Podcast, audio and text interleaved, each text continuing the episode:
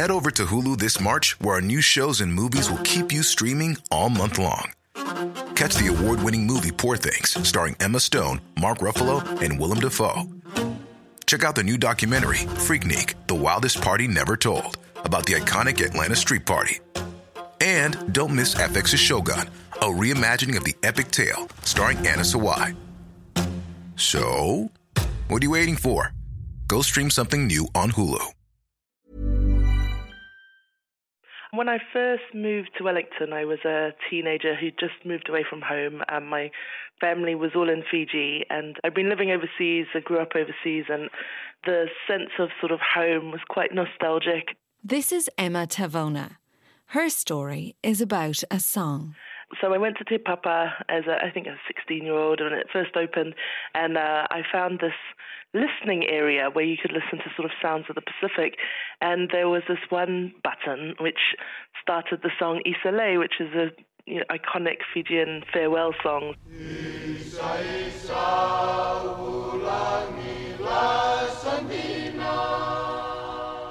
It wasn't the whole song, so I was always wanting more, so I'd press it again and press it again, and then someone might come past, and I just sort of pretend to look at other things. But that sharing and that moment is what I've always connected with Te Papa.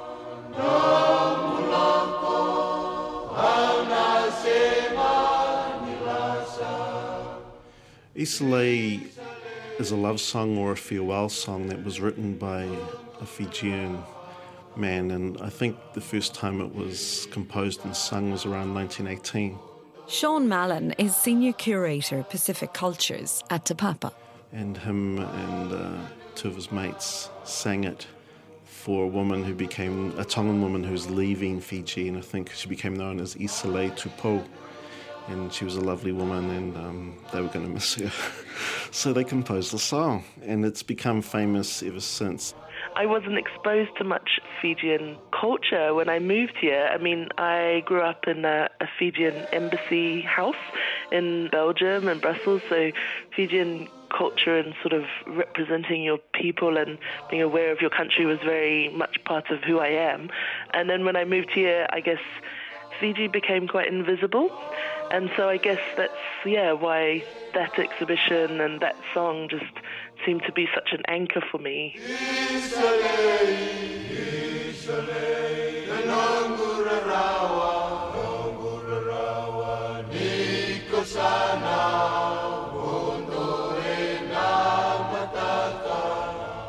Because it's so well known amongst Fijians, obviously, but also for some reason, many New Zealanders of a certain age or generation, we thought it was a song worth putting in the exhibition just to connect with people and their memories of, of Fiji.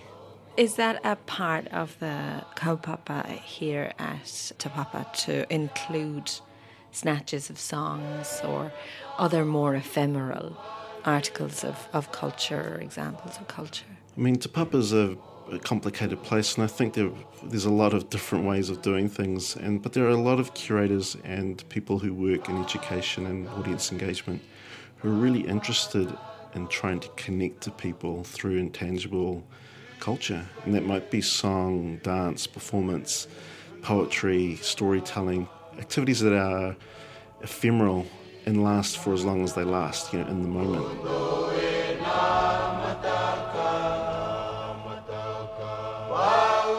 They are very powerful mediums to carry stories and convey feelings and emotion. I don't know, man. It just triggers something in your heart and your nostalgia, and oh, it's just it grounds me, and I know that it grounds a lot of Pacific people when you hear our voices and our stories sung to you.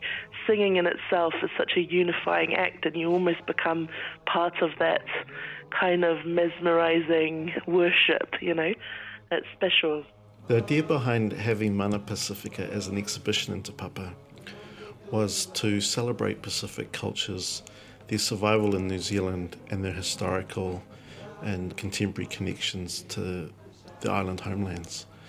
So, New Zealand being a place where many Pacific people came together in one place, how Pacific cultures were manifest.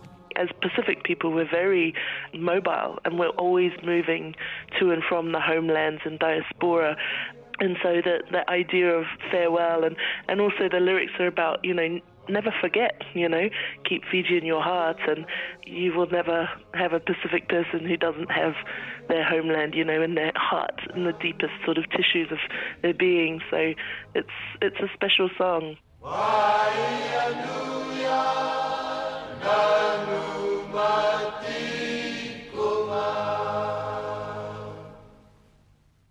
Ours was produced by me, Noelle McCarthy, and John Daniel for Bird of Paradise Productions for Te Papa in association with Radio New Zealand. Our EP was Tim Watkin, engineered by Andre Upston. You can listen to every episode on iTunes and Spotify or head to RNZ's podcast page to subscribe. Do you love anime, gaming, movies, and discovering how your favorite pop culture affects everything you do? Then join us on Crunchyroll Presents The Anime Effect. I'm Nick Friedman. I'm Lee Alec Murray. And I'm Leah President.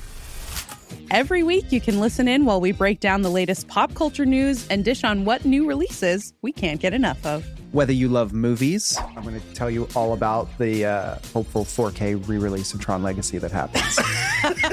I'm right there with you. Or music. The music in this show Yeah. is absolutely Yeah. incredible. Or anime. And under this mask is another mask. you can discover your new favorites right here on The Anime Effect. Listen every Friday wherever you get your podcast and watch full video episodes on Crunchyroll or on the Crunchyroll YouTube channel.